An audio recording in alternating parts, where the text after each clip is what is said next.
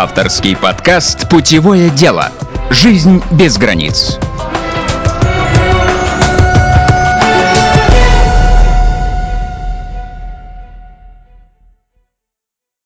Всем привет, с вами подкаст «Путевое дело», авторская программа о людях, которые живут и работают в путешествии. Я его ведущая Елена Сергеева, а в гостях у меня сегодня Дмитрий Хиден.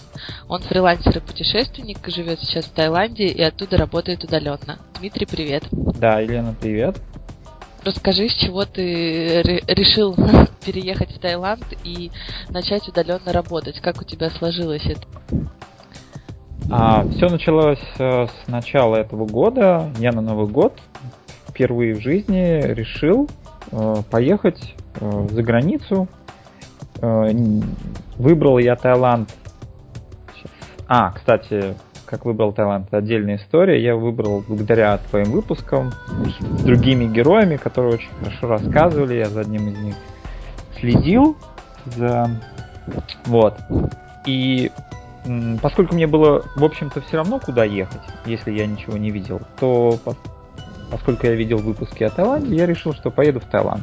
Естественно, когда я уже приехал, Э, на три недели, то где-то на конце первой недели я понял, что нужно оставаться. Здесь очень ага. весело. Понравилось. Да. Я, может быть, даже я понял это где-то в первый день. Я почувствовал, что, кажется, это такой вот следующий этап для меня жизненный. Вот, в двух словах, так все началось. Ты при этом все время работал, да? То есть у тебя была работа до переезда, или ты ее нашел в процессе, вот когда уже переехал в новую страну? Как у тебя вот этот опыт произошел? А, работа у меня, естественно, была до переезда. Э, я съездил в Таиланд на новогодние праздники, плюс взял неделю отпуска. А, поскольку новогодние праздники для меня самые тяжелые, потому что очень много а, выходных дней, нужно чем-то себя занять. Я подумал, надо туда приехать. Съездил в Таиланд, вернулся, естественно. Вот. Но у меня закралась мысль, что нужно э, возвращаться обратно. А работал ты в офисе в тот момент, да? Или у тебя тоже была удаленка? Нет, я уже на тот момент э, удаленно работал. Вообще, моя история о том, как я вообще начал удаленно работать, она получилась случайно. А, в одной из компаний меня взяли в команду, а они недавно переехали в новый офис, и там не хватало еще столов, компьютеров, и они говорят, давай ты будешь две недели, пока поработаешь дома. Но, естественно, после двух недель мне не захотелось уже в офисе работать. Зачем мне вас на пробке? Я подумал, зачем? Я так все, все разобрался. Интернет тот же самый. А, я же работаю, в принципе, интернет-маркетингом занимаюсь, поэтому мне только для работы ноутбук с интернетом нужен и телефон. Или интернет-телефон, без разницы. Все. После этого я уже на, начал работать, и так прошло там несколько лет. Потом, когда уже меняю компанию, я уже ориентируюсь на то, что я буду дальше работать. То есть ты уже потом принципиально выбирал только варианты, где можно договориться как-то с работодателем об удаленке, да? То есть ты не рассматривал офисную работу? Ну, скажем, а, поработав в своей первой компании удаленно несколько лет, а, здесь важно именно поработать хотя бы полгода-год. Вот как с поездкой за границу. Если ты один раз там побываешь, то появляется а, ощущение нужды в этом. Я поработал какое-то время удаленно, я понял, что больше мне не хочется работать в офисе. Меня очень многие вещи начали мешать работе. Я разработал методику, как договариваться об этом на российском, на московском рынке, потому что это немножко новое. Да, да то есть работодатели сейчас многие задумываются об удаленной работе, часть сотрудников перевести или новых сотрудников нанять, потому что, с одной стороны, для них это выгодно, но, с другой стороны, они не совсем понимают, как вообще наладить работу. И основная проблема, насколько я понимаю, это даже не какой-то там контроль, а именно коммуникации с командой. Не у всех получается это наладить. Расскажи, как у тебя это получается, как ты вообще уговариваешь работодателей? Каких-то пару советов можешь дать нашим слушателям? Да, давай попробую.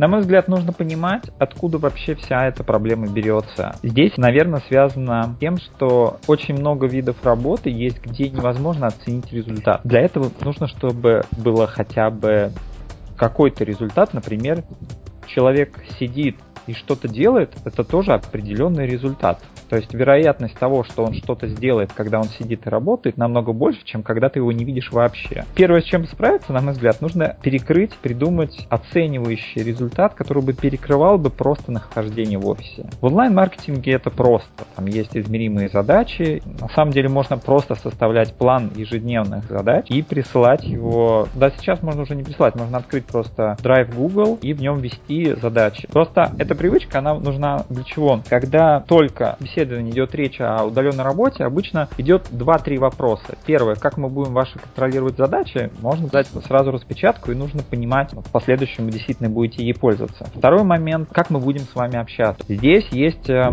м, прошлый опыт, может быть их опыт или их друзей, знакомых о том, что удаленные сотрудники, они могут взять, отключить связь и все, их нет их нет, там, например, сайт пал, или может быть какой-то процесс, человек исчез, а компания, они так работают, что вход и выход какого-то сотрудника, они требуют очень много усилий. Там даже почему, когда человек уходит э, из компании, ему дают две недели, чтобы он какие-то дела передал. Потому что это действительно нужно компании. Очень многие позитивно в этом нуждают. Поэтому они не хотят попадать в ситуацию, когда человек моментально исчезает, и они попадают, скажем, они месяц не смогут решить. То есть, например, если это программист по 1С единственный. Если он пропадает, 1С не работает, то на поиск следующего программиста в среднем компании идет 1-2 месяца. Когда он исчезает, они попадают в такую...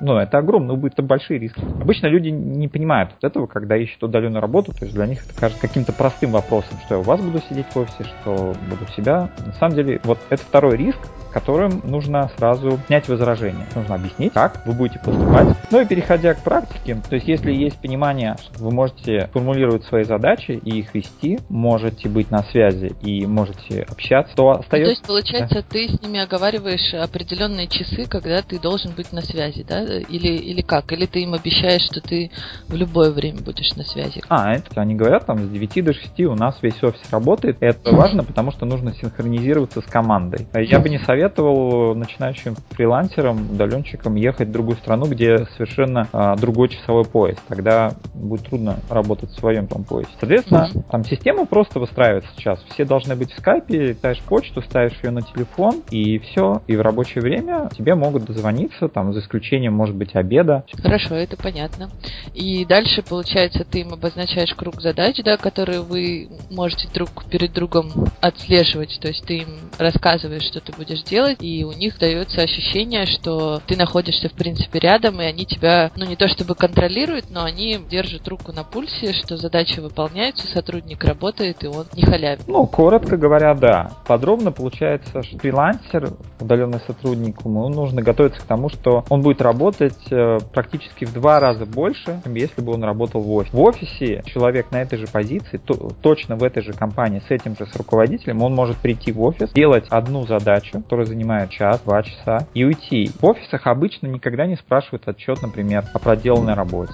Никогда не спрашивают план задач на следующую неделю. На, на день тем более нет никогда плана. Ничего такого нет. Ты пришел, ушел. Это когда человек уходит в поле зрения, то первое, что у человека, у руководителя возникает вопрос, а чем ты будешь заниматься? Нужно предоставить план. А чем ты вчера занимался? Он уже должен быть тоже сделан. Обычно вот с этим идет не понимание, потому что нет привычки. В офисе э, не вырабатывается этого навыка вообще. И сломать Сломать себя первое время очень сложно. Но на самом деле всего этого недостаточно, чтобы договориться легко. Очень трудно прийти в компанию, и когда... А, маленький такой совет. О удаленной работе лучше говорить, когда они вас уже берут. Ни в коем случае не надо говорить, э, когда только вы начинаете разговаривать. Ну, То есть, когда они уже захотели тебя как сотрудника к себе взять, тут ты начинаешь говорить о том, что ты не очень готов работать в офисе, а готов только на удаленке, да? Да, то есть, когда они уже договорились о цене, обо всем, они говорят, когда вы готовы выйти. Вот в этот момент они могут вас спросить, какие у вас вопросы, может быть, пожелания. Вот это и будет вашим пожеланием. И в этот момент они действительно готовы об этом говорить серьезно. До этого я вообще не советую даже об этом поднимать тему провалится. А вот ты упомянул, кстати, зарплату, и расскажи, э, вообще зарплата удаленного сотрудника и сотрудника в офисе, она может отличаться? То есть может ли работодатель говорить о том, что, ну, раз вы работаете удаленно, то я на вас там экономлю, да, и, может быть, тогда он продавливать э, потенциального сотрудника на то, что его зарплата будет ниже, потому что он будет экономить время на дороге, на транспорте, там еще на чем-то. Или все-таки нужно стоять на своем и говорить, что у меня будет зарплата такая же, как у офисного сотрудника. Я работал в паре компаний, и, скажем, в большинстве компаний я договаривался на ту же цену, ту же зарплату. Но когда да, мне нужно было переехать в Таиланд, я, наоборот, договорился на меньшую зарплату, учитывая то, что все-таки, да, человек удаленно работает, не только он в себе ломает определенные привычки, как он теперь должен работать, что у него есть там ежедневные, еженедельные отчеты, планы и так далее, какие-то системы контроля. Причем, например, в офисе человек меньше контролируется намного, чем удаленно, потому что в офисе можно уйти на час, на полтора на обед. Человека нет на, но на обеде или можно пойти покурить на полчаса, каждые два часа. Это никого не беспокоит, потому что человека видели, что он утром пришел. Но когда человек удаленный, он должен быть на связи, к этому надо привыкнуть. Работодателю тоже в свое время, в очередь, нужно привыкать к тому, что нельзя просто открыть кабинет и что-то сказать. Нужно открывать скайп, звонить. Скайпом еще далеко не все пользуются так часто. Это какая-то сложность, потому что почему скайпом сложно пользоваться? Потому что а, с телефона быстрее. Вот эти вот моменты, они просто доставляют дискомфорт. Это как бы еще одна причина, почему удаленных сотрудников, ну, с ними не очень удобно работать, потому что нужно, особенно если никогда этого не делал, нужно какие-то вещи к себе переламывать, подытоживать. Как вообще об этом договариваться и перейти на это более комфортно? Относительно зарплаты в цифрах, она на самом деле не сильно отличает. Кидывают буквально тысяч десять. Если человек нравится работать удаленно, это незначительная сумма совершенно. Дальше, если хочется перейти удаленно или всегда будет момент такой, что нужно объяснить, почему это тебе нужно. И он состоит из Э, внешнего объяснения и внутреннего. А если человек действительно этого не хочет по-настоящему, то...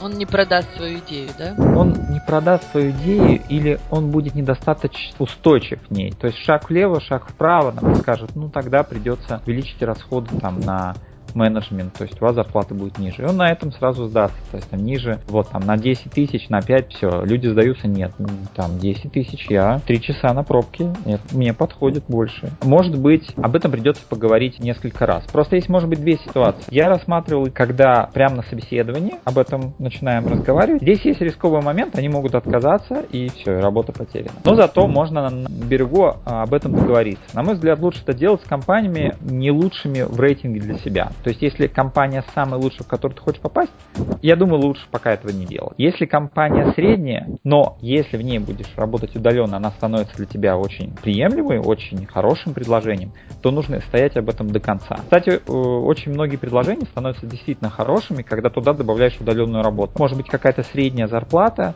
может быть интересный функционал, но денег немножко недостаточно. Но за счет добавления свободы это предложение становится действительно интересным. А теперь можно взять другой вариант, когда попадаешь в компанию, где действительно ты бы хотел работать, там действительно очень хорошие деньги или очень хорошие компетенции, опыт и так далее. И нужно в какой-то момент перейти, и вы об этом только начнете говорить. Здесь есть сложный момент именно перехода. Ну, во-первых, чтобы тебя не уволили, я думаю, что, наверное, за это не увольняют, я уверен в этом. Думаю, что первое время просто договориться об одном удаленным не в выходные, э, не в выходные, в один из дней недели. Так, например, принято в Америке, в многих э, компаниях есть из пяти дней один день или два человек работает из дома. Причем когда, э, если получится договориться, нужно, чтобы руководитель увидел, что из дома вы работаете, то чтобы не хуже, а лучше, чем работать офисе. Самые продуктивные дни, самые сложные задачи вы делаете именно дома. И пройдя через эту практику месяц-два, на самом деле чуть-чуть меняется отношение вообще к удаленной работе в целом. Потом это будет 2-3 дня. Потом это сокращается до одного дня в неделю, когда вы приезжаете и разбираете план недели. Ну, соответственно, прибавляем к этому еще 2-3 месяца, и дальше есть скайп, и мы дальше общаемся так. То есть можно разбить это на три этапа, можно не сразу договариваться. Ну, чтобы постепенно, так сказать, и себя подготовить, и протестировать, вообще способен ли ты на это, да, сам себя контролировать, организовывать. Это же тоже очень важный навык, которым не все на самом деле обладают. И в том числе и работодатели работодатель э, будет понимать, постепенно в это втягиваться и будет анализировать, подходят ли ему такие сотрудники и такой формат взаимодействия с сотрудниками. Постепенно даже лучше. Может быть, в какой-то момент э, я видел много людей, кто мне говорили, что а мне дома скучно работать, у меня там коллектив, как общаемся, а вот дома в четырех стенах это не то. Ну, то есть есть момент, когда можно вернуться. Говорил, что ты работаешь с интернет-магазином. Скажи, как ты с ним начал вот эту работу удаленную? То есть ты съездил в Таиланд, ты работал в этот момент а, в этой компании, да? Или ты, когда решил уже поехать надолго, ты стал искать именно удаленную работу, попал в компанию, в интернет-магазин? Ну, в Таиланд я поехал в начале этого года. В компанию я попал где-то летом прошлого года. То есть я уже был в компании интернет-магазина. У меня была полуудаленная работа. Половина недели я проводил дома, пару дней я проводил в офисе, то есть я был уже на полшаге. А на самом деле лучше всего идти, особенно если это новая позиция и она требует полного вложения сил, лучше идти в офис на пару месяцев, пока не будет э, полного понимания рутины. То есть как только становится более-менее легко, вот в этот момент можно отсоединяться. То есть когда идет полная неразбериха и нужно разобраться во всем, в этом нет смысла. Но я немножко отошел от темы. Я был в компании, значит, у меня была полуудаленная работа. Когда я вернулся из Таиланда, ну, я принял решение, что надо переходить на полную удаленную работу. Я, кстати, и одна из причин, по которой я хочу перейти в удаленную работу, я хочу сменить э, место проживания. Вообще расценивается как объективная причина. Весомый аргумент, да, получается, для работодателя, чтобы подумать о том, что тебе позволить работать удаленно. Да, сказать, по какой причине. Этот вопрос в любом случае будет, а если не будет, то его будут обдумывать с принятым решением. Поэтому в любом случае стоит поделиться, по какой причине основной ты хочешь работать. Это такой правильный очень подход, активный получается. То есть человек сам решил а, предложить, да, этот вариант там работодателю своему, и он тут же уже разработал сам всю вот эту стратегию взаимодействия, коммуникации, то есть не дожидаясь, когда работодатель начнет задавать вот эти вот все самые важные его волнующие вопросы, и при этом многие люди же хотят на удаленку перейти, но они ждут, что работодатель им придумает, как вот это все настроить. А здесь, получается, ты проявил инициативу, поскольку тебе это нужно больше, чем работодателю, и сам все ему предложил, ему осталось только это все посмотреть, почитать, прикинуть, насколько ему это подходит, и сказать свой ответ. То есть он сам ничего не придумывал в плане, как с тобой настроить дальнейшее взаимодействие. Это все от тебя исходило. Да, но для меня это как бы даже даже естественно. Если э, я меняю что-то в наших условиях договоренности, то я должен максимально продумать, э, как смягчить э, вот, э, максимально мой переход, не потеряв полезность для компании, а лучше даже ее как-то улучшить. А, может быть, еще был бы полезен вариант, но у меня он в другой компании был, когда я переходил, сделал, просто я взял план на месяц того, что нужно достичь, и сказал, что если я его достигаю, мы переходим к моим условиям, если нет, я остаюсь. Я его достиг, и мы перешли к моим условиям, вот и все. То есть можно и так, есть же у кого-то там план продаж или план создания изделий. Но скажите, окей, у вас есть план продаж, вы за это даете сотрудникам бонус. Мне никакого бонуса не надо, я хочу работать удаленно. Я его выполняю и перехожу на частично удаленную. Потом берете следующий план продаж или план изделий, план чего-либо и говорите, теперь я не три раза в неделю а работаю дома, а пять раз в неделю, то есть полностью. И раз в месяц есть, есть удаленный сотрудник, который приезжает в офис раз в месяц. Вот. Сейчас у них цель приезжать раз в полгода. То есть нужно постепенно, это как э, мама э, ребенка отучивает от молока, то есть к другой пище. То есть надо постепенно, постепенно. Вначале раз в неделю дома работаешь, потом три раза, потом четыре, потом в появляешься там раз в две недели, потом раз в месяц. И вот так вот постепенно, постепенно. Ну, ты сейчас занимаешься в компании интернет-маркетингом, правильно я понимаю? Расскажи, вот как у тебя на твоем опыте уже, вот исходя из того, что ты рассказал, устроена коммуникация, взаимодействие с командой, учитывая, что у тебя там еще немножко разницы часовой есть, да? Не критично, но все-таки тебя настроена коммуникация с командой и совместная работа?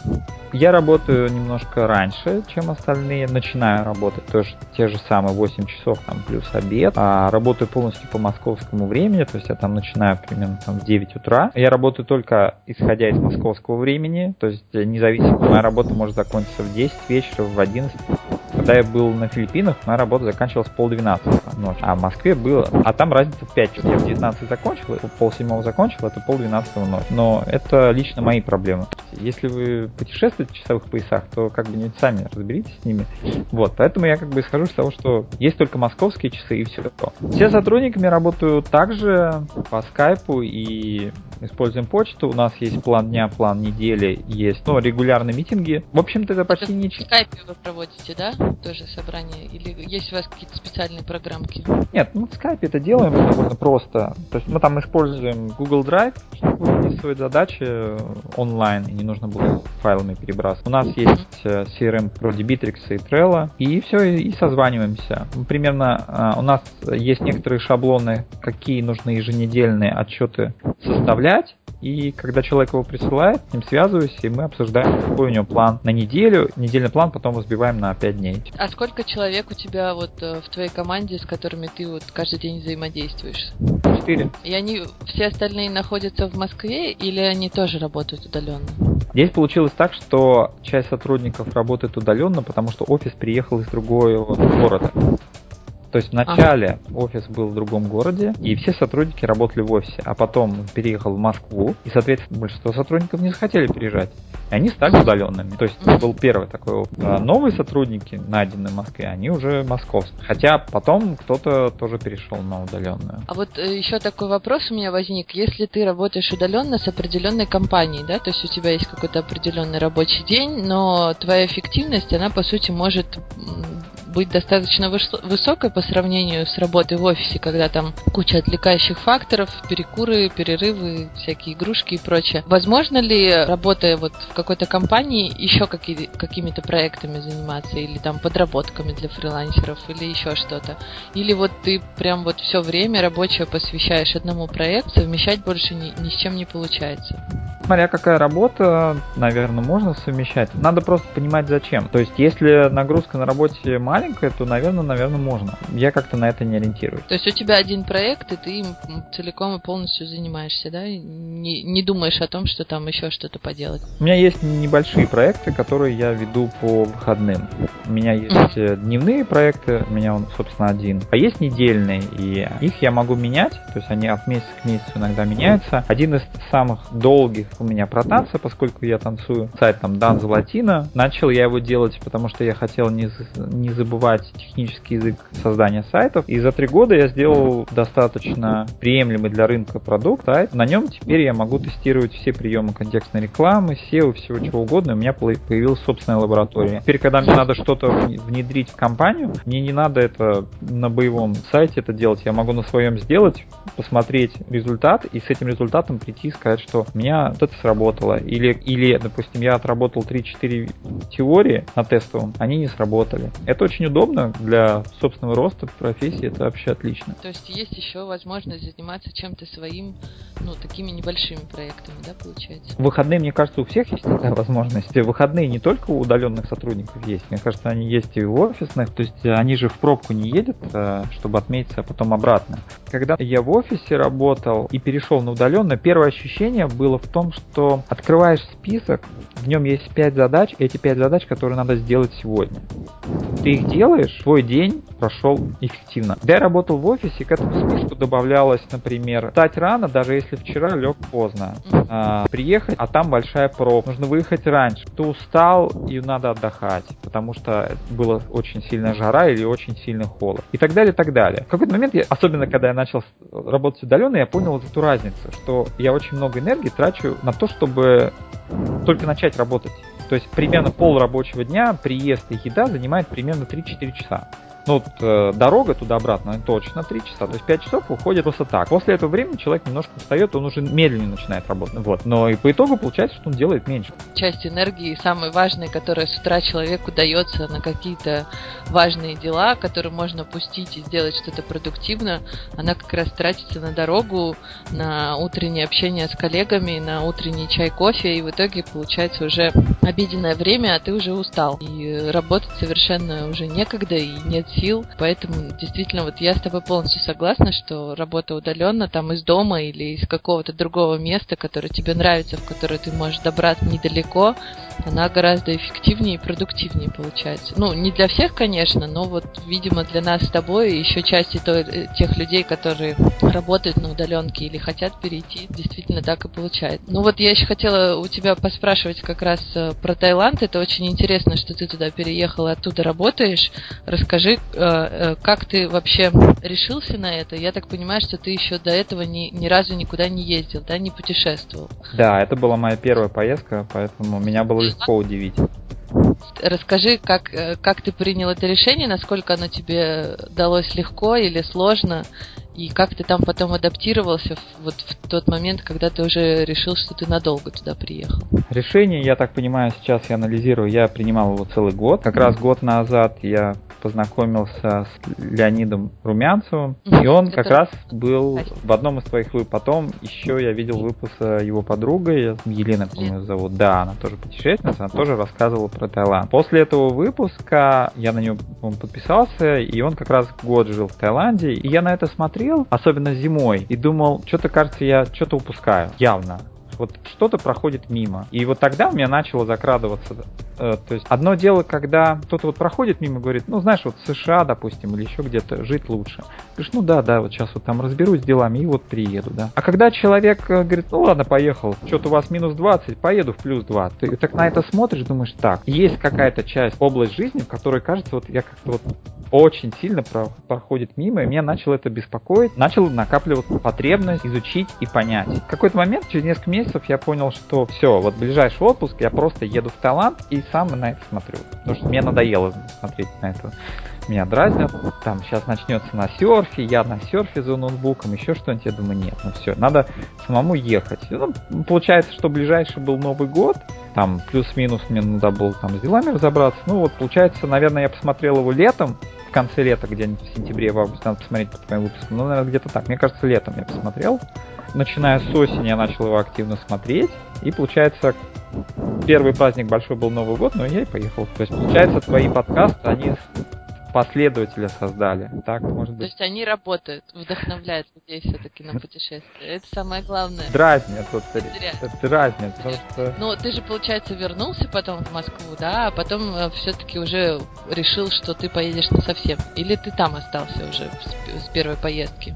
Нет, я, конечно, хотел в поездке остаться, но если я говорил, что я поеду в отпуск, то как-то неудобно работодателю из другой страны писать, знаешь, мне понравилась другая страна, я не буду возвращаться. Я решил, что так не надо поступать, то есть надо приехать, спокойно поговорить. Э, кстати, я понял, что в России очень щепетильный вопрос такой, что все важные вопросы надо обсудить за столом, никаких звонков, скайпов, это все как-то вот несерьезно, надо обязательно сесть за стол. Кстати, это не только в России, в Азии, кстати, тоже такие моменты есть, что они все любят обсуждать лично. Второй поездки я уже, конечно, сильнее готовился. А, кстати, очень было очень полезно было вернуться, потому что когда я туда приехал, я понял, что как много вещей я не знал вообще о путешествиях. Я не знал, что надо с собой брать доллары, я не знал, что там нужно карты все скачать, там еще что-то. Ну, у меня за год, наверное, целая огромная доска, электронная доска, сервис советов собралось, что вообще надо с собой брать, потому что многие вещи оказалось легче доставать в России, которые, оказывается, я ими пользуюсь, я как бы привык, что они везде есть, а здесь, оказывается, там розетки других стандартов, еще что-то, и в первое время идет очень сильный резонанс, что как много всего нужно знать, полезно было подготовиться. Один раз было интересно съездить на разведку, разобраться, а потом вернуться уже груженным. С адаптацией. На мой взгляд, люди уезжают по трем причинам. Момент такой, что такое адаптация и что такое неадаптация. Мне кажется, это связано с тремя вещами. Во-первых, есть очень большая колоссальная сложность решения бытовых проблем. Например, пойти купить определенные фрукты, определенные, это сложнее, чем купить что-либо вообще. То есть купить что-то, то есть пойти на рынок и купить то, что видишь, это легче, чем купить что-то определенное, что ты хочешь. Особенно первый месяц, когда ты не понимаешь вообще, особенно как это называется, особенно если они не знают английского, особенно если ты сам плохо знаешь, как это на английском. Или у произношение осложняет. А ты понимаешь, что ты это с собой не взял, это все из Москвы. То есть у тебя нет там кладенной доски, там утюга и так далее. И то есть, есть какие-то сервисы, а, у них стиральные машины обычно в домах не стоят, еще какие-то вещи. И таких мелких деталей много, и получается, что у меня день делится на то, чтобы я ставлю од...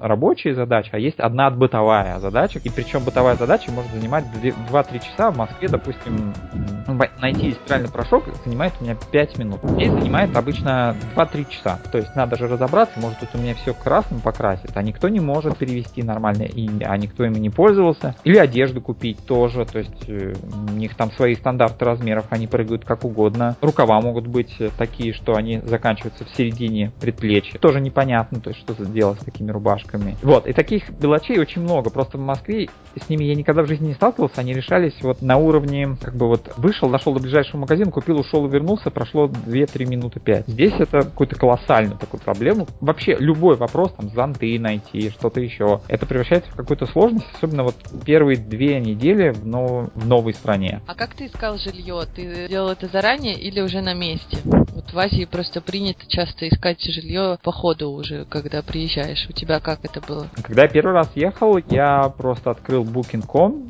тогда его я его открыл. У меня оставался один-два дня до начала новогодних праздников. Я открыл Skyscanner, набрал Москва-Бангкок, вылетел какой-то билет, он стоил тогда 20 чем-то тысяч, а все остальные по 40. Я подумал, ну, на, на знак, и купил его. Это туда-обратно ушло довольно тогда. Ну, там причем курс взлетел, да. Но он, в общем, там что-то промо было написано один день. Я думаю, ну ладно, если другие 40 это 20, туда-обратно, думаю, плюс-минус, там, может, я прогадал там 5 тысяч, ну, неважно. В общем, я его купил, и на следующий первый же день выходного мне уже надо было летать, то есть это было послезавтра, после покупки билета. Я купил билет, а потом только начал собирать чемодан. Соответственно, я быстро зашел на Booking.com, тогда его первый раз увидел, много раз о нем слышал. Я что-то зарегистрировал, там не понял чего, распечатал это и, и поехал.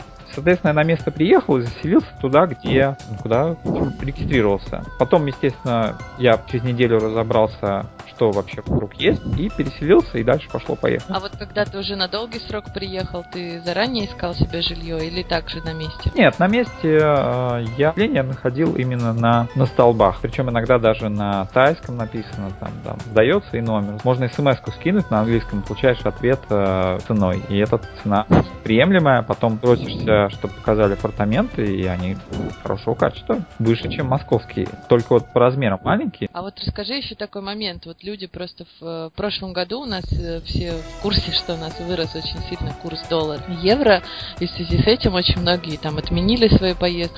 И, в общем, те, кто обычно ездит на зимовку в Азию там или еще куда-то, они тоже отменили свои планы, а ты, получается, поехал в самый пик кризиса, связанного с ростом курса валют. И как ты на себе это ощущал или нет, э, вот эти все изменения, и насколько вот, может быть, повлияло на твои планы, или вообще никак не повлияло? Но на мои планы это никак не повлияло, потому что мне надоело смотреть, как у кого-то там ВКонтакте новые смузи, и мне было, по сути, все равно, сколько это стоит. Тем более я не знал, чем я буду заниматься новогодние праздники, а это плохой знак. Я так не люблю, когда у меня нет плана. Лучше переплатить, когда у тебя есть план, чем впустую провести свободное время, которое очень ценно. Но меня, наверное, так задразнили твои выпуски, эти, эта лента ВКонтакте про Таиланд, что как бы меня бы это не развернуло, если бы курс бы подскочил бы в пять раз больше. То есть это не имеет значения. Кажется, пока, и пока у меня деньги были на всю поездку, я потратил бы хоть все. Для меня вообще это не имело значения.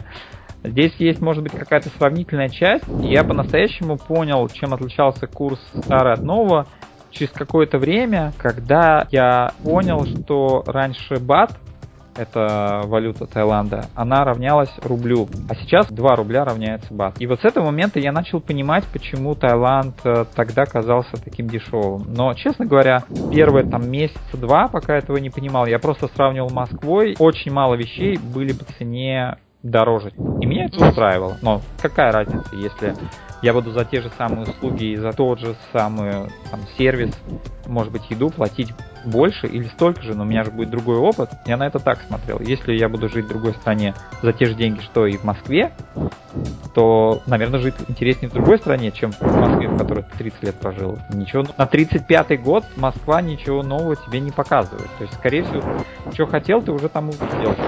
А вот в новой стране я ожидал, что я увижу. Естественно, я нашел. Поэтому, учитывая, что цены сравнялись с Москвой или чуть-чуть ниже, то меня это устраивало, пока они не вышли. Да, это интересный ракурс, э, такое сравнение, потому что многие, ну, большинство людей, они сравнивали именно с прошлым Таиландом, да, то есть, что он был дешевле, или Индия там та же самая, что это было все супер дешево, а сейчас это все подорожало. Вот они сравнивали с какой-то с ранее им привычной обстановкой, уровнем цен и прочее, а в общем и целом сколько у тебя получается. А, ну давай по ценам кратко я да. пробегусь. Относительно цен, на самом деле, может быть, они, может быть, мне кажется, те, кто сравнивает, жалеет по поводу доллара, у них есть какая-то психологическая, э, ну, как бы какой-то момент упущен. То есть они раньше там год-два покупали по одной, а тут раз и ценник два раза. Это неприятно. Это то же самое, что iPhone хочешь купить за 20 тысяч, приходишь в магазин, он 40 стоит, и больше вниз не будет падать.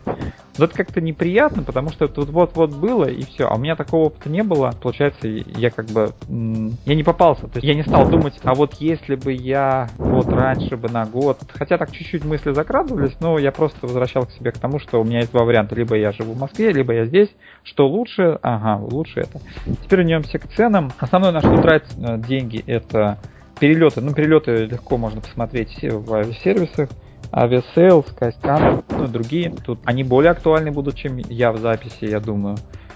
Вот. Относительно недвижимости. В Бангкоке цены примерно в отеле хорошем 500 бат это один день. Помню, это почти в два раза больше в рублях. То ну, есть около это тысячи рублей. Да, около тысячи рублей в день. Это если посуточно. Если сразу искать недвижимость э, на месяц, то это 10 тысяч бат, или же это почти 20 рублей. Но это все равно очень такая приемлемая цена. Даже для Петербурга это очень низкая цена для аренды целой квартиры. Я так понимаю, что это прям квартиру, да, ты снимаешь за эти деньги? Да, это квартира, она небольшая, там есть кухня, кухня, в которой нет стола, это не очень удивительно. То есть есть комфорка одна, есть вместо столешница, но нет стола. То есть есть стол, вот компьютерный, есть диван, есть много места для телевизора. Кстати, я так понимаю, у них какой-то ключевой э, телевизор. Обычно и диван телевизор это какое-то центровое место во всех, э, во всех недвижимости, которую я снимал на 6 стран, объехал. Я везде вижу, что телевизор, он может занимать и половину комнат. Это в Бангкоке. Если отъехать от Бангкока, я был в Чинмае, там цена 3-4, э, ну вот 4-5 тысяч бат хорошая недвижимость.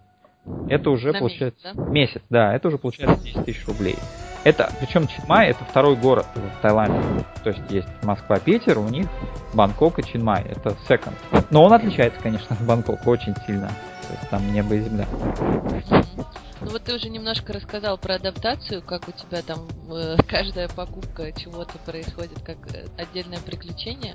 Расскажи вот именно про, может быть, какие-то психологические моменты, как вообще с людьми, которые, у которых очень сильно отличается менталитет от нашего, да, как, как ты с ними взаимодействуешь, или ты общаешься больше все-таки с какими-то тоже экспатами, которые туда приезжают, или, может быть, с русскими, и как вот вообще влиться вот в эту жизнь, чтобы почувствовать себя, ну, может быть, не местным, но почувствовать, что ты там тоже живешь, что ты не турист, а вот именно уже как-то более глубоко адаптироваться в среду. С кем я общаюсь? Я стараюсь общаться с местными.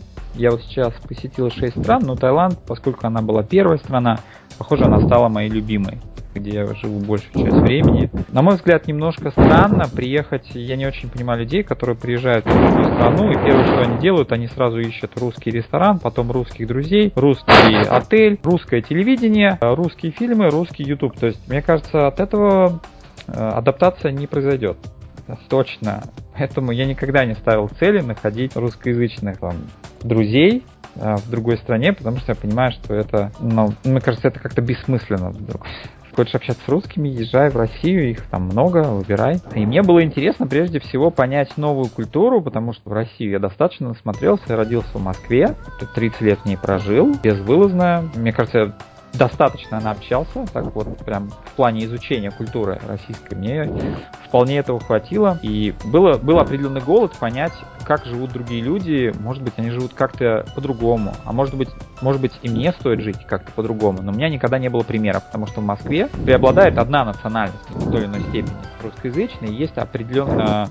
У нас как бы в России нет больших общин, там, индийских, китайских. Они не преобладают, как, например, в других странах. Здесь, в Таиланде, может быть, там, китайский район, там, э, там, ну, Сингапур особенно вот в этом плане был очень показательный. Там прям район, там, целый, как будто Индия, там, а тут как будто Китай. В Таиланде тоже более-менее одна нация. Вот, поэтому я общаюсь в основном с тайцами. Кстати, как, да? на английском, на тайском я знаю там слов 10. Спасибо, здравствуйте, что в таком сейчас цифры начал учить, чтобы торговаться продуктивнее. Они очень удивляются, когда ты подходишь и, ну вот одна из прикольных техник, если фрукты здесь, кстати, фрукты здесь стоят 20 бат, порезанный арбуз, то есть это где-то че- четверть или, нет, не четверть, может быть, одна восьмая арбуза, 20 бат, это получается примерно 40 рублей. Это дешевле, чем в России. или- Ну, в России вообще-то не, не режут арбузы. Я так... Вот, и можно подойти к тайцу и сказать просто две фразы. Можно сказать «здравствуйте» по-тайски, а потом сказать, э, взять то, что ты хочешь, и назвать цену в два раза меньше, но на тайском языке. И он просто скажет «да». Если он стоит 20, то обычно местным он продает по 15, по 10. Можно подойти, взять пакет, сказать «здравствуйте», сказать 10 бат, скажет «да, 10 бат». Адаптация мне очень помогла мой опыт э, помог танцев. Я 7 лет танцую, латиноамериканские танцы, это только парные танцы с девушками. Когда я приезжаю на новое место, знаю, где искать э, те или иные вечеринки э, по этим танцам. И сразу же в этот же вечер в новом городе, в новой стране прихожу туда. Дальше, если общаешься с девушкой, потанцуешь, можно добавить в Facebook. Ну, это такой уже близкий контакт.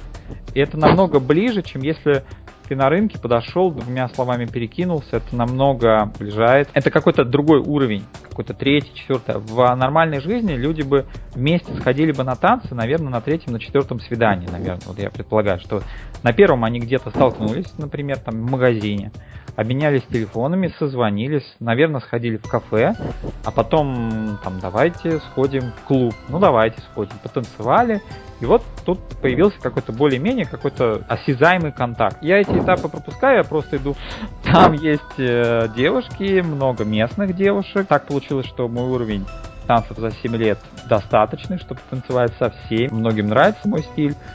В, во Вьетнаме меня вообще посчитали преподавателями, начали брать индивидуальные уроки э, местные учителя, которые у них преподают, они говорят, давай я у тебя буду брать мест, индивидуальные уроки, пока ты здесь, потому что твой уровень очень интересный. Так я начал знакомиться со всеми, я понял, что этот метод у меня хорошо работает, и он для меня комфортный. Так я решил проблему одиночества. Можно за один вечер познакомиться с новыми людьми, ну, преимущественно, естественно, противоположного пола, вот, наверное, плюс. Можно сказать, что половина адаптации пройдена. Друзья есть.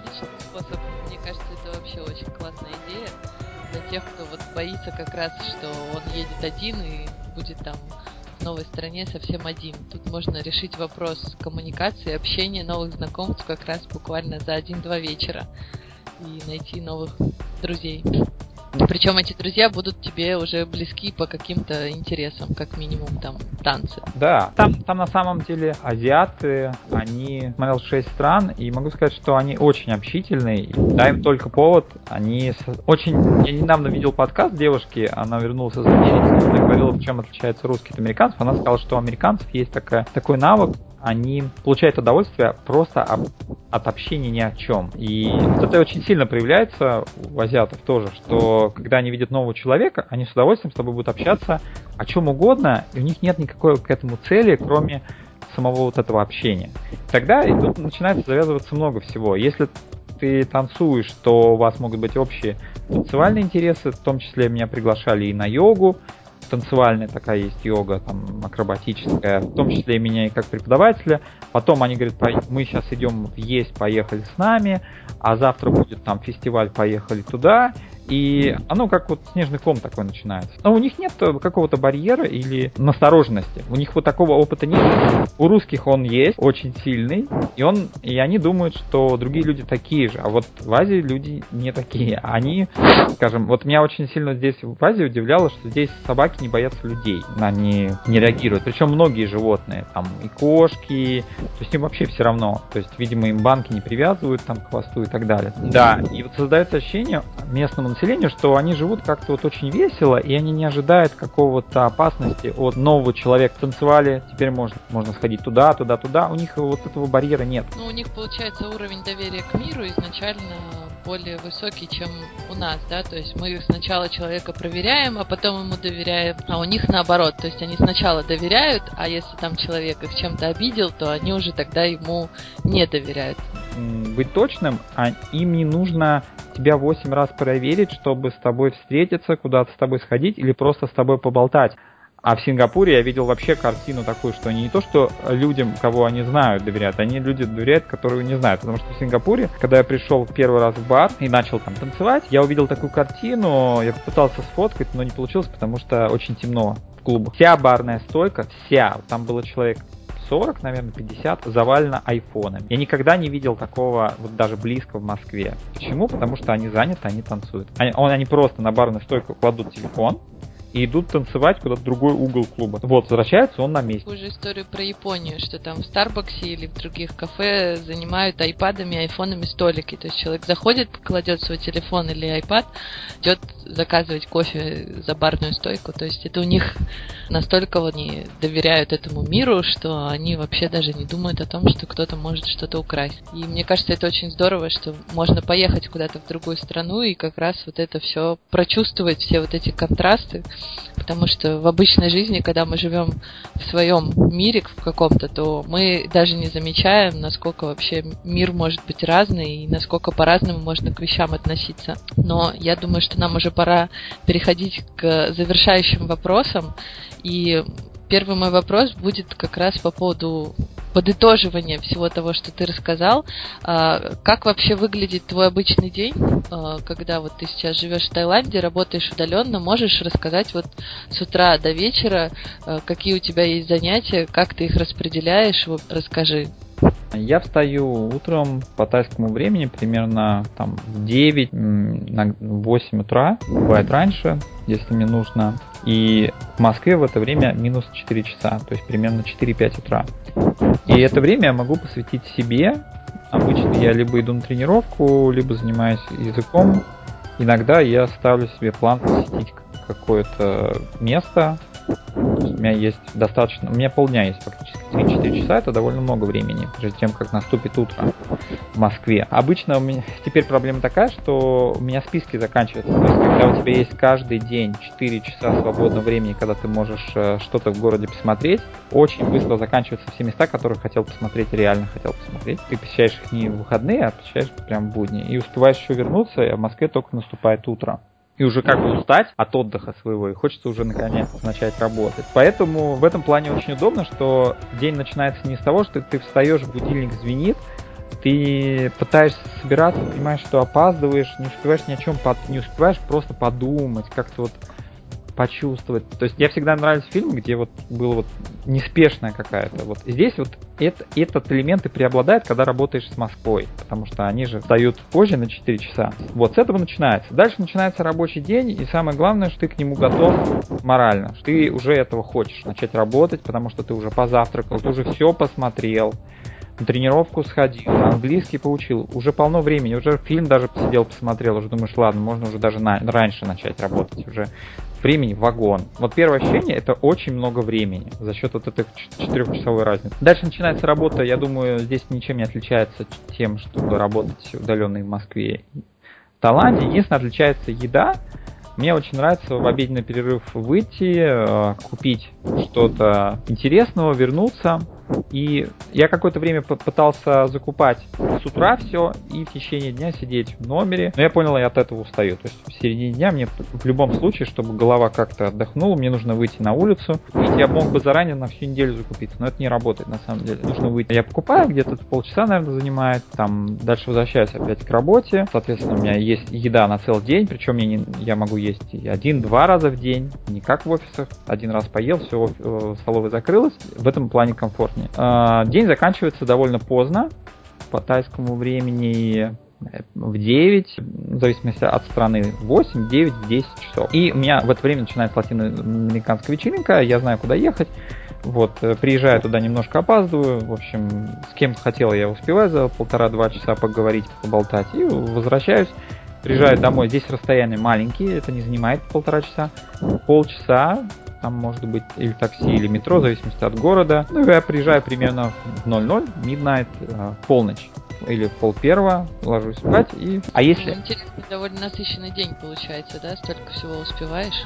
Да, получается две, э, даже два больших блока, когда ты можешь посвятить себе время. Ты можешь с утра много времени себе посвятить, и в конце дня тоже можно посвятить время, причем здесь, в Таиланде, в принципе, не спят.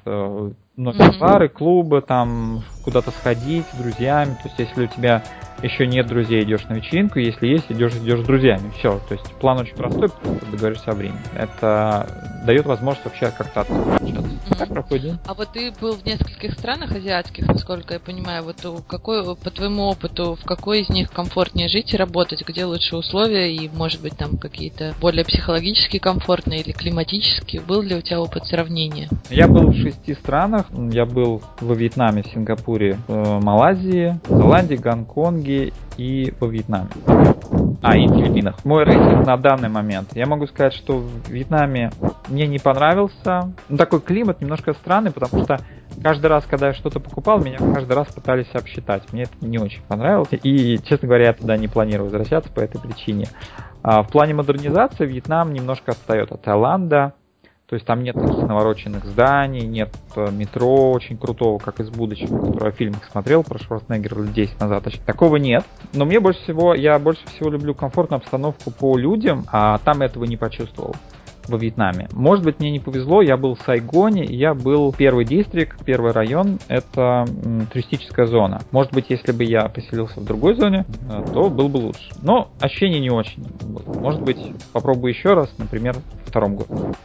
Дальше, например, кратко. Филиппины. Филиппины мне понравилось прежде всего, что есть английский язык, и его знают все, и все знают его лучше, чем я.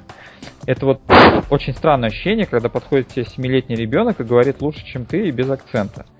А потом я понял, почему, потому что у них все фильмы, все, все на английском, вообще все. Я даже нигде не видел толком филиппинского языка, даже не знаю, как он выглядит. Если тайский везде написано, где только можно, и где-то на английском, то там наоборот. Вот.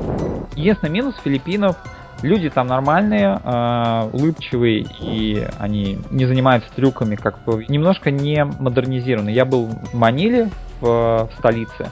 Там есть один самый навороченный район, я как раз там, там и жил, но он небольшой, и как только ты из него выходишь, начинаются такие, скажем, ну, чуть ли не хижины. То есть, но как мне знакомый сказал, что тот район, в котором я жил, его еще три года назад не было. То есть я так понимаю, что если ехать туда через пять лет, он будет такой же, как Таиланд. То есть они развиваются очень быстро. Вот.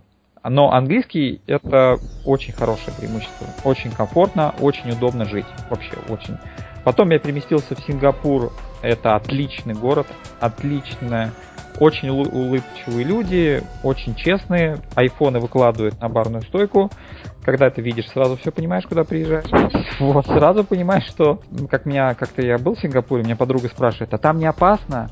Я говорю, да вот вчера видел барную стойку айфонов. Я думаю, что я для них больше опасен, чем они для меня. Английский у них отличный, уровень жизни и модернизация в Сингапуре шикарная. Единственный минус дорого для фрилансера на рублевых зарплатах. А, примерно 40-50 долларов одна ночь. Я думаю, на длительном сроке, ну можно как-то это сократить, но все равно это будет намного дороже, чем раза в два, чем в Таиланде, например, или во Вьетнаме, если кому нравится, или в Филиппинах. В Филиппинах тоже относительно дешевое жилье можно найти. Дальше что осталось? Клумпур, он тоже англоизированный, полностью очень удобно. Чуть-чуть отстает по развитию от Сингапура. По развитию даже больше обгоняет, чем Таиланд. Люди там... Я очень боялся в Малайзию ехать, но она была близко к Сингапуру, мы было как-то странно съездить потому что это мусульманская страна. Меня запугала твоя героиня да, Елена. Да, она... рассказывала как раз про Малайзию, что им там не очень понравилось, и они чувствовали себя там небезопасно. И я как раз это было единственное, что я знал о Малайзии, это как раз то, что она сказала. Когда я туда ехал, я представлял такую картину, как вот черкизовский рынок. Но оказалось все не так, э, что я узнал, что платки они уже носят давно не по каким-то причинам, а просто это дань моде. И со мной, например, в автобусе ехала а малазийка, которая живет на два дома, это Сингапур и Кулумпур, и, ну, и вот как-то мы с ней пообщались, она меня как-то успокоила, потому что мне показалась она более чем современная, то это оказался шикарная вообще страна, отличные люди, э, отличные цены. Примерно одна ночь стоит в отеле 15 долларов в хорошем, но, но на долгосрочно я не искал. Я думаю, я бы нашел примерно по такой же цене, как в Таиланде. Цены почти такие же, как в Таиланде, чуть-чуть дороже, прям чуть-чуть. У них даже деньги сходятся, просто нолик убираешь и все. Можно даже посмотреть сейчас по курсам. 1 к 10 у них, по-моему, сейчас курс. Или 1 к 9, очень близкий, очень удобно считать. Отличный фрукт, вообще все круто. Да, вот Кулумпуру это очень хорошее место. И дешево, и английский, и люди, и все шикарное. И остался последний кто? Кто-то остался. Гонконг. Гонконг, он дорогой. Да, английский язык тоже хороший. В общем, у него единственный минус, он дорогой для долгосрочного жилья. А так тоже хороший. В общем, мне не понравилось Вьетнам мне не понравились люди, Филиппины мне показалось, ну, немножко вообще отлично. Все остальные страны, в которых я был, я там все на странице указал, мне они все понравились. Я думаю, что в ближайшее время я посещу еще Тайвань, Корею и Японию. Виза заканчивается, надо куда-то ехать, а я думаю, зачем ехать туда, где я был, если можно съездить туда, где я не был. Правильно. Может, кто-то тоже послушает про Малайзию, будет бояться, как я. Я вообще хотел объехать. Но потом я понял, что это намного дешевле и спокойнее. Думаю, ладно, уж как-нибудь переживу один день. Я туда ехал, честно, на один день, потому что я представлял, что сейчас начнется что-то ужасное. Но оказалось, я не знаю, вот может быть в чем-то разница между отношением к девушкам и к мужчинам, но я не почувствовал. Я даже бы сказал, что они, может быть, даже немножко улыбчивее, чем тайцы, но у тайцев есть одна вещь, это приветствие. Там у них совадихаб, и они кланятся. И вот за счет этого создается у них какое-то такое хорошее настроение. Ты прям чувствуешь, ну просто человеку трудно поклониться в плохом настроении. То есть, э, вот. И а тайцы, они создают, вот я Таиланд даю номер один по настроению местного населения. За счет вот этого приветствия и прощания у них номер один. Но за ним сразу же ставлю Кулумпур. Вообще, Кулумпур я бы прям даже сравнял бы Малайзию с Таиландом для меня. Не наговаривают на эту страну, на мой взгляд, она тоже супер. А какие советы вкратце, буквально там в двух словах, ты бы дал людям, э, которые вот еще пока ни на что не решились, но у них вот уже закрался вот этот червячок сомнения, что они, может быть, э, как сейчас живут, что-то стоит поменять, и, в общем, они об этом задумываются, но пока что не знают, в какую сторону им пойти или на что-то не могут решиться. Многие люди хотят э, попутешествовать. Вот тут я увидел у многих есть цель путешествовать. И, наверное, вопрос будет в чем, почему же они это не делают. Потому что вот я, например, сейчас не понимаю, потому что цена вопроса это примерно, вот чтобы съездить в Азию и вернуться через 3 недели на месяц, нужно примерно бюджет 40-50 тысяч туда-обратно, а может и обратно. И что же людям мешает это сделать? А, мне кажется, это состоит из двух вещей. Это отсутствие друзей, может быть трех, языка и удаленная работа. Значит, язык можно закрыть, базовые знания английского, страх языка не возникает. Потому что везде, где мне помогал английский, мне спокойно помогало либо калькулятор, либо я брал транслейтер, писал, восстанавливал просто, например, русский, переводить во вьетнамский. Я, мы так общались, то есть это не было проблем. Ну, язык жестов. Да, язык жестов, да. Работает да. всех странах.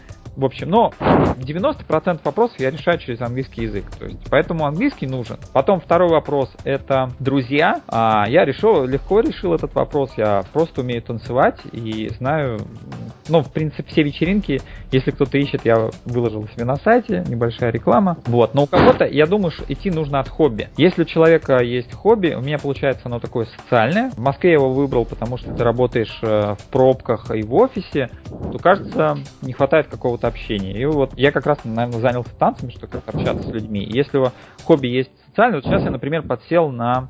Начали ходить с друзьями, играть в настольные игры в Азии. Есть кафе, где ты приходишь, либо ты за время платишь. Ну, в Москве, по-моему, похожая тема была. Да, да, да, антикафе тоже. Да, да, да, запускали, я так и не попробовал. Вот. Э, и мы когда сидели, у нас каждый кон менялась наш партнер по игре. То есть э, кон закончился, встаешь, присоединяешься, либо сидишь за своей игрой, либо присоединяешься к чужой. И мы так тоже много знакомых. Это, конечно, не танец, когда ты танцуешь как-то вот... Я к этому больше привык, какому-то более быстрому развитию событий. Но это тоже как вариант. Но я думаю, что человек, кто занимается хобби, не знаю, может быть, вот серфинг. Наверняка, если люди серфингом занимаются, вот они приедут на пляж, они же много друзей заведут. Особенно те, кто катается, или особенно кто не катается, но хотят учить. Можно же обучать тайцев, как вот, тайская девушка, например, на доску встает, и в любом случае нужна помощь, тем более от э, фаранга иностранцев. То есть, это, то есть можно найти способы знакомства, особенно на том, в чем вы разбираетесь. Это нетрудно. И последнее остается удаленная работа. Тут все просто. Нужно давать ценность компании и э, идти к этому постепенно и понимать, зачем это вам нужно. Это вам должно действительно нравиться. Если вам это не нравится, то и вам нравится в офисе, то это не выйдет, да. Удаленная работа в этом плане просто, потому что когда путешествуешь и работаешь, денег становится больше, а не меньше. Это вот, кстати, очень интересный такой опыт, когда каждый месяц ты видишь, что на твоем счету денег стало больше, чем когда ты уехал. И так происходит почти каждый месяц, в зависимости от того, сколько ты тратишь. Но получается, что чем больше ты на месяц, тем меньше расходы. И получается, что а, вопрос денег, он отпадает полностью. Просто у многих путешествиях было, вот накоплю там миллион, или там mm-hmm. еще что-то, и вот тогда я поеду. На самом деле это идиотизм, потому что квартиру я уже снимаю за 20 тысяч, я бы, если поискал, мог и за 15 найти, наверное. И эту квартиру вообще-то могут жить вдвоем, два человека, то есть если на двоих скидываться, это вообще копейки. А, еда, я вообще бы это не считал, потому что просто делите на 2, на 3. Получается, что любая московская зарплата будет, у вас еще будет что-то оставаться. Поэтому вопрос денег в путешествиях тоже не стоит. Кстати, раньше я об этого не понимал. Я тоже думал, копил миллион, или два, и потом только путешествовать, чтобы его промотать, и потом вернуться. И потом я только понял, что можно же просто путешествовать. И, кстати, я вспомнил, наверное, я порекомендовал бы книгу, вот, которую я очень давно прочитал, но понял только сейчас, от Тима Ферриса «Как путешествовать и жить как э, миллионер».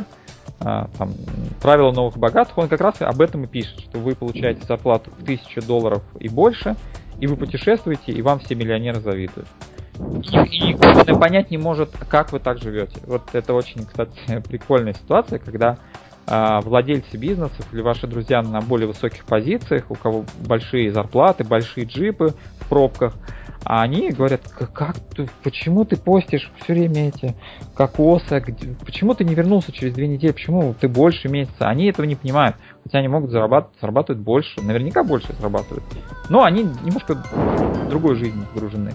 Вот он об этом рассказывает довольно подробно, но я почему-то понял это только когда уже переехал я, я начал перечитывать книгу, я тогда понял. Тогда я читал, я думал, ну, это какая-то фантастика опять. Американская, что вот сейчас я поеду, все так будет там все круто, все дешево. Я думаю, я говорю, конечно, конечно. Нет, нет. Это у вас все в Америке, у нас все по-другому. В общем, да, самое главное это решиться и какой-то новый опыт приобрести. Бывает, что открываются какие-то закрытые до этого двери, которых ты вообще даже не подозревал, и новые какие-то возможности и ресурсы, и в том числе и воз возможности путешествовать и работать, и при этом не быть голодным, не, не стать бомжом там в другой стране, а наоборот больше зарабатывать и быть как-то, не знаю, более счастливым, что ли, от того, что все получается. Но здесь в Азии трудно быть голодным, честно говоря. Я, я вот точно могу сказать, потому что это здесь проблема. Здесь едят везде, постоянно и очень много, и очень дешево. Это скорее больше относится к Москве. Ну, в общем, у нас уже время совсем вышло но я думаю, что выпуск получится очень интересным и полезным, потому что ты прям действительно очень много советов дал, которые у нас еще никто не озвучивал по поводу общения с работодателем на тему удаленной работы, как вообще их склонить к этому и перевести на новый уровень. Вот, спасибо тебе большое, что поделился с нашими слушателями, выдал столько много полезной информации. Ну, а мы прощаемся с вами, дорогие слушатели, до следующих подкастов. Пока-пока. Да, всем пока. Группа ВКонтакте, где вы можете отслеживать новые выпуски подкаста, также информацию по теме путешествия и фриланса, всю полезную это мероприятие, в общем, все-все-все-все-все на эту тему. Ищите ВКонтакте по простому запросу «Путевое дело» а, группу фестиваля и нашу страничку, и оставайтесь с нами, у нас впереди еще будет очень всего много интересного. Скачать другие выпуски подкаста вы можете на podster.ru